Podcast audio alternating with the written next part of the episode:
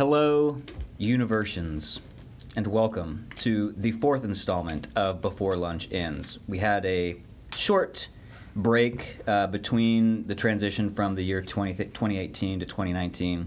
We are back strong, ready to give you guys the content that you want to listen to on a semi regular basis. We'll commit to at least one podcast a month, hopefully more. Um, we have the three of us here today Cooper Lynn, Frank Abusick, Eric Strauss, myself. We also have a, a someone sitting in listening, uh, Benedict Mann. Uh, Oh yeah. hello, Lis- Benedict. Listening mode. So he's in listening mode, but should you like to participate, feel free. Um, so yeah, today we're gonna we're gonna introduce a new section of our He's- podcast. He's our Huh? first international He is. audience. He is. Yeah, we've grown. We don't. We don't. Yeah, yeah. We've yeah, grown yeah, since so- since last year. Mhm. So um, yeah, He liked us so much he flew out just to. Yeah, to that's the actually live, why he's live here. Recording. Yeah. which we appreciate. Yeah. Okay. My flight back to Germany leaves tonight. Yeah, yeah. Yeah. That's this is our this is where our reach is going, guys. So Yeah. jump on. You're Train- getting on the ground get with floor. Trains are leaving. Time to get on. So uh, yeah, we're gonna do same. You know, we got some topics we want to talk about today, but before we get to that, uh, just wanted to address some of the news that's happened since we last spoke. Mainly, this whole um, this whole China landing on the moon and growing a plant. I mean, did you guys hear about that? Right. so so basically, the, the background is China flew a mission to the moon. They landed on the dark side of the moon Yeah. and they brought with them some biological material. They brought a seed, and it has now germinated on the moon. It's growing on the moon, and this is the first instance of anything biological growing on the moon. So, like, So the opposite crazy. facing side of the moon, not Yeah. necessarily the dark side, but the Oh, side is of the that what moon it is? pointing in the opposite direction. Because there's always one side of the moon always faces Earth, and it just so happens it rotates as as the Earth. Got it, yeah. So we, we always see one side, but yeah, yeah. so- yeah. I mean, so it's pretty. I mean, This. Yeah. This what does is this? a. mean- What's the next step? Like, what does this mean? You know, It's that forest. Well, it's gonna be a tree. it's I gonna mean- be a forest. They're gonna do logging on the moon. Growing, you know, growing organics on a planet is like the first step to colonizing the planet. Really, you know what I mean? I mean, even if you just watch The Martian, you can get a good idea of how that works. You know, you in order to uh, have any type of self-sustaining structure, you need to be able to grow your own food there because transporting food to the moon is not a sustainable solution to Yeah. scale a base on the moon. Sure. eh, You know, it's interesting. The the plant they brought was actually cotton. So the first thing that Interesting. yeah. So they're going to make blue jeans on the moon to Yeah. sustain their. That's the first. I mean, that's clearly where they're going with that, You right? gotta So- have you gotta have an export, right? But what's interesting, I mean, I guess you know probably the decision was made to to choose cotton because uh, you know it had certain characteristics that would like guarantee that it, yeah, Yeah. hardy it could it could grow on the moon. But Yeah. you know, definitely the next step after that would we want to see how how you know edible plants would grow on the moon. You know, Right. can we grow corn on the moon? If we can recycle water at scale, which we can do handily on the International Space Station, you know, those guys are drinking their own piss all the time. Um, Beep. Their own urine, urine, urine. Mm. But, uh, i- i- you know, the other steps are defense against cosmic rays, still figuring that one out. Yeah. Um, and a sustainable solution for food Yeah. which you know had the best way to do that is the old way just growing so if we can figure that out you know co- the cosmic ray problem is obviously being tackled as far as the uh, trip to mars is concerned Sure. Yeah. and yeah i mean a col- colonizing the moon is going to be far far more important to humanity than i think people appreciate Sure, I totally, totally agree. Um, yeah, especially, I mean, there are a lot of implications uh, in terms of just having a another base, another home base, right? Uh, being closer to Mars. Yeah. Um, you know, I mean, not that much, right? But at least being being in a position where we're not just stuck here, you know, living and and trying to learn about the universe from here. We have uh, the the technological requirements to sustain people on the moon are uh, substantial, and if we can get to that point, you know, there's not really a limiting factor other than the ability to travel. right You know, Yeah. from us out- living on Mars. all the survival. Well, well, we within also- within some constraints, right? Well, we'll we'll need to also learn how to make all of this, not all, but much of the materials we need to make our structures and stuff out of the materials that are on the moon. True. So like that's yeah. gonna be another. Yeah. I want to say problem because it, it seems like that's a pretty familiar problem to humanity. Sure. But you know, it seems to me like ever since the whole idea of going to the moon, or sorry, going to Mars, uh, like human missions to Mars became you know pop culture. The idea of colonizing the moon became a lot less sexy because it's Yeah. like, oh, we already did that That's shit. close. Like, right. but it's like you think, okay, so what are the implications of having a, a, a base on the moon? So instantly, all of this technology that we kind of have the ability to build, but don't have the ability to get off of Earth, is now accessible to us. So it's very likely that we will not be able to launch our Mars mission from anywhere else except the moon because Yeah. uh, what I forget how long the the, the journey is. It's like Oh. six months or eight months. It's like Could two to Mars. years. I thought it was like a gestation period. It's like nine months. It's to a get, long to yeah, get to yeah, Mars. It's a long Yeah. time, Yeah. right? And so you know the amount of fuel required to sustain that journey, especially if you're talking a return trip, not feasible with current Right. technology. If we're launching from Earth, like Yeah, you bas- fuel ends up being like eighty percent of the payload. Yeah, you basically got to make your fuel on Mars to get back. yeah. Right. And, you know, so what's the obvious solution to that? Well, you m- lose most of your fuel on the launch, obviously, right? Because that's where you're actually fighting gravity. Right. So if you can preclude that part of the the launch by going from somewhere that, what is the moon like? 0.4, uh, nu- or uh, 0.4 G's, 0.3 something. Oh, like that? yeah. um, It's definitely less. I'm not yeah, sure. yeah. Well, whatever it is, like significantly, significantly reduces the burden to get us off there. There's a lot of technology that we're interested in building, which really can only happen in space. I mean, this is kind of more in the scientific realm, but it's something we were just talking about the other day, which is the new uh, particle collider. You know, we've got CERN, and that's pretty much reached reached its uh, size limit. Yeah. You know, and what we've found is CERN is really like our microscope into the quantum world. Uh, and we've seen really just about everything we'll be able to see from the current uh, system, and the only limiting factor to that is just the size of the accelerator. Yeah. And so it can get a little bigger on Earth, but there will be a point that I think we are very close to that in order to see any deeper into uh, the elementary ta- uh, table of particles, we will have to build a hadron collider that Circles- at the least circumference of the moon. the cir- circumference of the Earth. Mhm. Right. Mhm. So Oh, it will need to be built in space. In space. Yeah. Clearly. I mean, then and then you think about okay, the the easiest way to think of make a uh, a new LIGO, you know, to discover gravitational waves. Put that in space. All that is Mhm. is that it's just an interferometer, which is like one of the you know Most basic scientific instruments Yeah, for right, detecting right. like phase shifts and waves. right. Right. Just measure the time it takes something to go from A to B. Mm-hmm. Right. Well, Yeah. you just want to have a very long distance between A and B to get sensitive information. So, it's just lots of stuff. There's obviously Mm-hmm. more important to less like, you know, scientifically intriguing things that you need to be on the moon for. But this is the first step Yeah. for sure. Yeah. Clearly. Clearly. Um, So moonwalking will take on a whole new thing once we Yeah, come it there, would. Like, from, yeah. Well, would. also the way humans develop is you going could to change. moonwalk on the moon. That'd Well, be yeah. I mean, think about how many of We're your, gonna call them moonwalkers. Yeah. I mean, you know, moonwalker squared.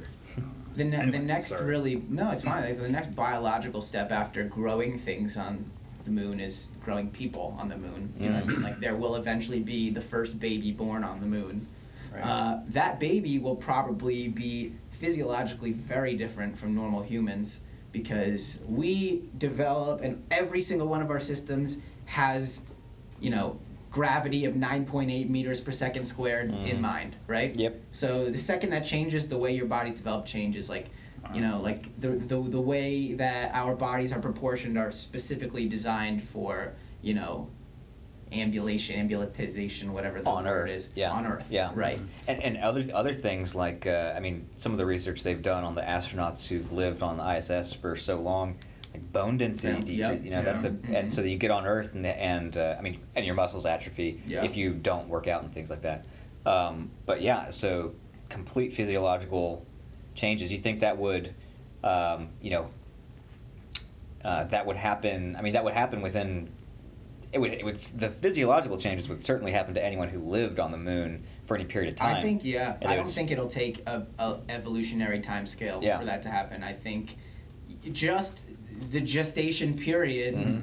you not being exposed to Earth's gravity during that time, Mhm. is going to significantly yeah. change how your I wonder about born. what you just said. If it would take a generation or two to, or if it would instantly be The- obvious to the, the development differences. Of I think there are certain changes that are Yeah. would be instantly yeah. obvious. Sure. For sure. Would would the kid learn to walk faster? Because Ah, not- excellent. Because Less it's not gravity. down to the nine nine point eight one. Yeah, Uh, I don't know. You know, right? It was. Probably. You know, you think of how much of our like uh, kinetic force is generated from our legs compared to the rest of our body. Like Yeah. that's a proportion that's specific to Earth. Mhm. So I think that something that would immediately, well, on the evolutionary timescale, start to change is things like your legs would become less powerful, and that energy would be di- diverted into some other part of your body. Okay. Yeah. You know what I mean? Like Right. the the the big reason uh, that humans developed to be so intelligent is because once we started to eat food that was nutritious, our bodies devoted way more Yeah. mass energy to our brains than other like systems like our um, intestinal systems and Hmm. stuff like that. So basically, basically, you're saying you live on the moon, or you know, over some period of time, generations, uh, people on the moon would become smarter. I think I think literally are. their brain volumes would be yeah would evolve to become much larger because one they don't need they, they need less of the other resources Mhm. available to the body while it's developing Yeah. and the brain is con- constrained to grow less by gravity Yeah. that'll be interesting to see how like skull formations change as a result Yeah. of that And if that per, if the you know a person born on the moon comes to Earth, they're not going to be able to walk. Yeah. Yeah. Could They'd fall flat. They'd probably break their bones. You know. You know we simulate like- because if we ever wanted to go to Venus, which are the pressure there's I forget how much Mhm. more intense than it is on Earth. Basically, on Venus, the pressure is so high that it crushes anything that we send there. And obviously, if we send a human from Earth to Venus, yeah it may be similar than taking somebody that was born on the moon and sending them to Earth. Mhm. I don't know, but Mm. just, Yeah. just the, the strength versus pressure differences. we live in interesting times. I'd love to if if there if anyone you know Blue Origin or SpaceX whoever is ever offering commercial flights trips to the moon. I hope that I have the financial resources to make that happen because Oh, I think I would. I'll be spending I would. an unadvisable amount of Yeah, my, I would- I would earnings. I'm sure Definitely you could do that. donate yourself to some experimental Oh uh, trips. well, you're, you're totally right. Yeah, it wouldn't necessarily even be like a. in fact, it probably wouldn't be. It probably the first people go to the moon probably have like, you know, a mission, right? Like Yeah. you're, you're gonna live there and you're gonna build stuff and All right, you know, yeah, no, they're not I going to do spend. They're not going to spend all that It's money. not a for you to do vacation. Nothing. Yeah. not with not when it costs whatever it costs to send you know food and everything to the moon, however many Oh, yeah, thousands of yeah. dollars Yeah. per kilogram. Like, Oh, yeah. uh-uh. That's, this is not a vacation. We're putting that energy to use. Yeah, yeah. yeah. So uh, yeah, well, so that's fascinating. You know, one of the other sort of a hard transition here, I guess, but uh, one of the other topics we just wanted trying to, to think how can we make this Frank make this happen for us. It's like we have. Speaking of construction, Hey, oh, there we go. We No, no, the there we go. but hey. So we were batting around, or just sort of thinking about this concept earlier last week about just how when you look at nature and things in nature and in the universe, how similar um, they look. Their Yeah, patterns, their, the patterns, design of these things. So, for instance, you know, you look at a river.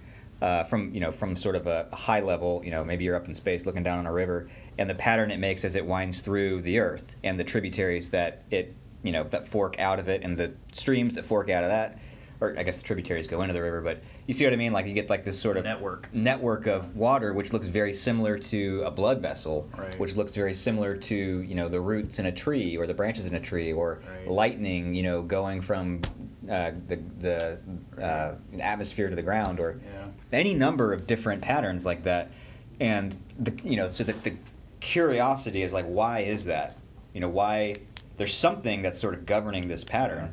And even at a much bigger scale, I think the, this initial conversation came out of if you can take everything that humans have, observed, you see clusters and clusters of galaxies, and these clusters of galaxies become these strands of connected energy. And when you observe that, it looks very much like kind of what you just explained. It looks Mhm. like almost a brain network of neurons, and how that looks very similar to something like a tree branch or the way the water flows on a planetary surface, um, and how basically different scales of nature um, replicate the same patterns. Almost like a frac, like Yeah. fractally, you know? Right. Well, I mean, you know, you think about it. You know, patterns exist for a reason. Otherwise, there wouldn't be patterns. And like math is just a language to describe patterns. You know what I mean? Because Yeah. math relies on specific outcomes coming at the result of known inputs. Mhm. You know what I mean? And that only happens when you're aware of the patterns that you know govern the system from A to B. And you know, physical laws are very, very slow to change and very slow to develop. And you know, it, it, the universe or God or whoever likes to be very efficient with their systems. And if something Yeah. works in one place, you're gonna recycle it if it works in another place, right? Mm. So like the idea that It's like programming code. You're never supposed to repeat your code. Yeah, twice. Try. try. You already lost. Yeah, so you know, like, okay, so why why do rivers form in like these dendritic patterns? You know, where they have these little tendrils that push off. Well, you know, the pressures that it that it feels are changing. You know, and if it's just a, it's like, it's like why a stiff dead tree is le- more susceptible to break than bamboo. You know what I mean? Like bamboo is willing to flex and change its form to fit the stimulus, and that's what the river is doing. You know what I mean? And when there's a new stimulus, instead of, of just like overflowing in its in its structure and then eroding into just like a lake or whatever, Right. just forms a new path so that it can alleviate some of that pressure and spread it out over the whole system. Yeah. You know. Yeah, along. So exactly. However, however, the theory. So, did some digging into this. Right, we found uh, a guy named Adrian Bejan. I'm not sure if pronouncing that right. Um, B E J A N. If you have comments on that, let us know.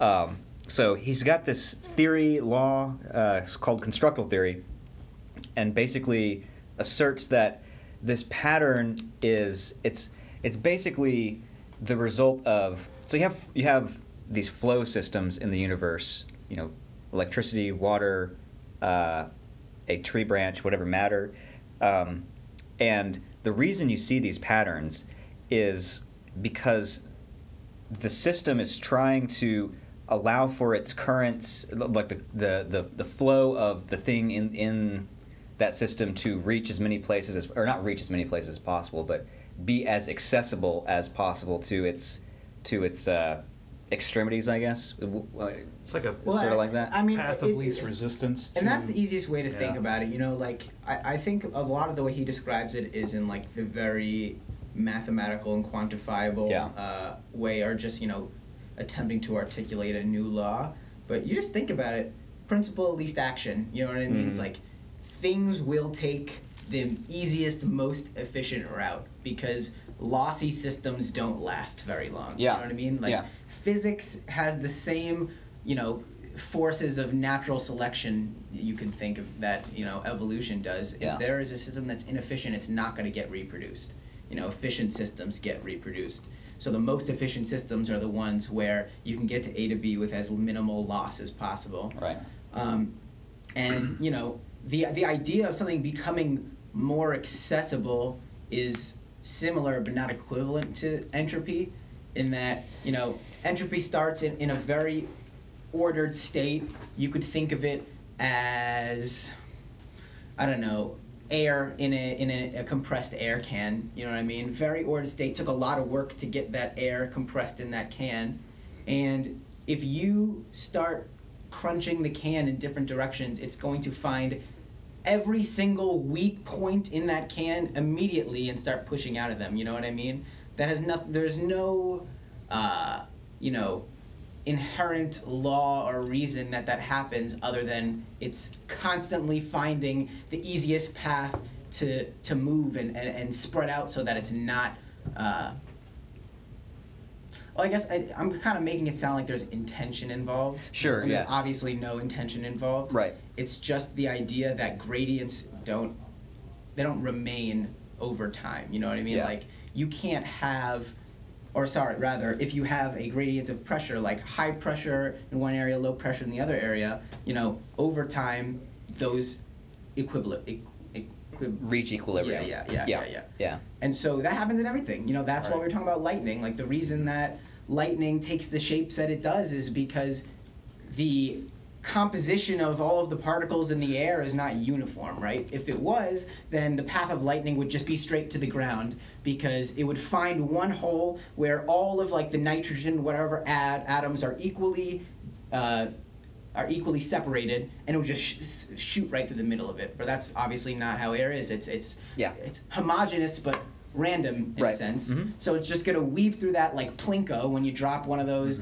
little coins down the slot with all the pegs. Mhm. It's just gonna keep going and, it, and it's just going to find okay, so there's a little pocket uh, of open a- atoms in this direction. It's gonna lose some of the energy of this high pressured system, dissipate it in that direction so we don't overflow. Yeah. You know, keep going down, find the next thing, and then it's just the fastest, most efficient way of taking that uh, charge gradient, Yeah. you know, uh, potential difference, and smoothing it out as quickly as possible. Yeah, and like you said, this this uh, pattern, if you will, extends to everything, right? This Yeah. path of least resistance.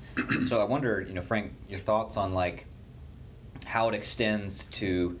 Um, this might not be the right application, but if you think about this more abstractly, like the decisions that a human makes over the course of their life, if you think about time as like a flow pattern, you know, like Mhm. your life as a as a trajectory, and you know, sort of branching off, or you know, uh, not to get Well, too too metaphysical, like we're living all these lives at the same time, but but just being able to make that choice between all these all these different uh, you know different paths that you could let's say could yeah, take. Yeah, yeah. I mean, I certainly see. You know, as we go through time, um, you have options to make a choice of where you think is the best way to go, but you may have something pushing back. Like, like if I turn right and there's another person there, they're going to run into me and push me.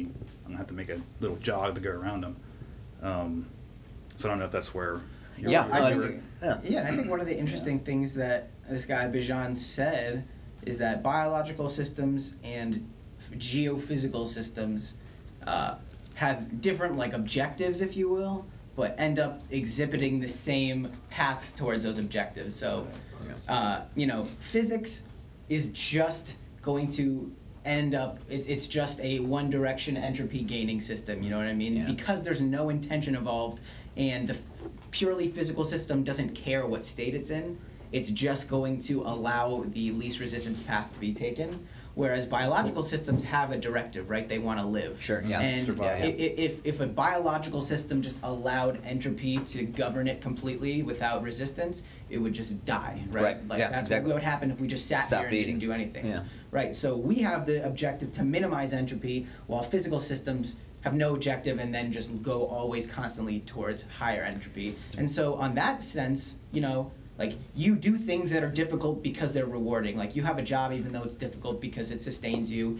You learn new things because it's good for your personality and character building. You know, you enter in relationships that are difficult because they're good for you over the long term. Mhm. Um, I mean, there's a million. No, exercise obviously Right. difficult but incredibly good for you. But there is the the path of least resistance calculus happens there too. Mhm. You know, if you're faced with four different exercise types, you're going to choose the one where you're putting in the least amount of effort but getting the most return from Right. it. You know what I mean? Right. Hopefully. So in that sense, right, you're going, you're still going down that like dendritic path of least resistance, but it's towards minimizing entropy. Whereas you can see the purest expression of that in all physical systems, where it's just allowing least resistance to be the only governing force. Right. Like when you do a workout, you're you're doing a workout so that you become stronger and your cardiovascular systems become stronger. But at some point, you can only work out so much to make yourself stronger. You have to give in to the path of least resistance, which is basically falling asleep, and Right. rest, and being at rest. Mm-hmm. Yeah. No. No. Uh, it's true.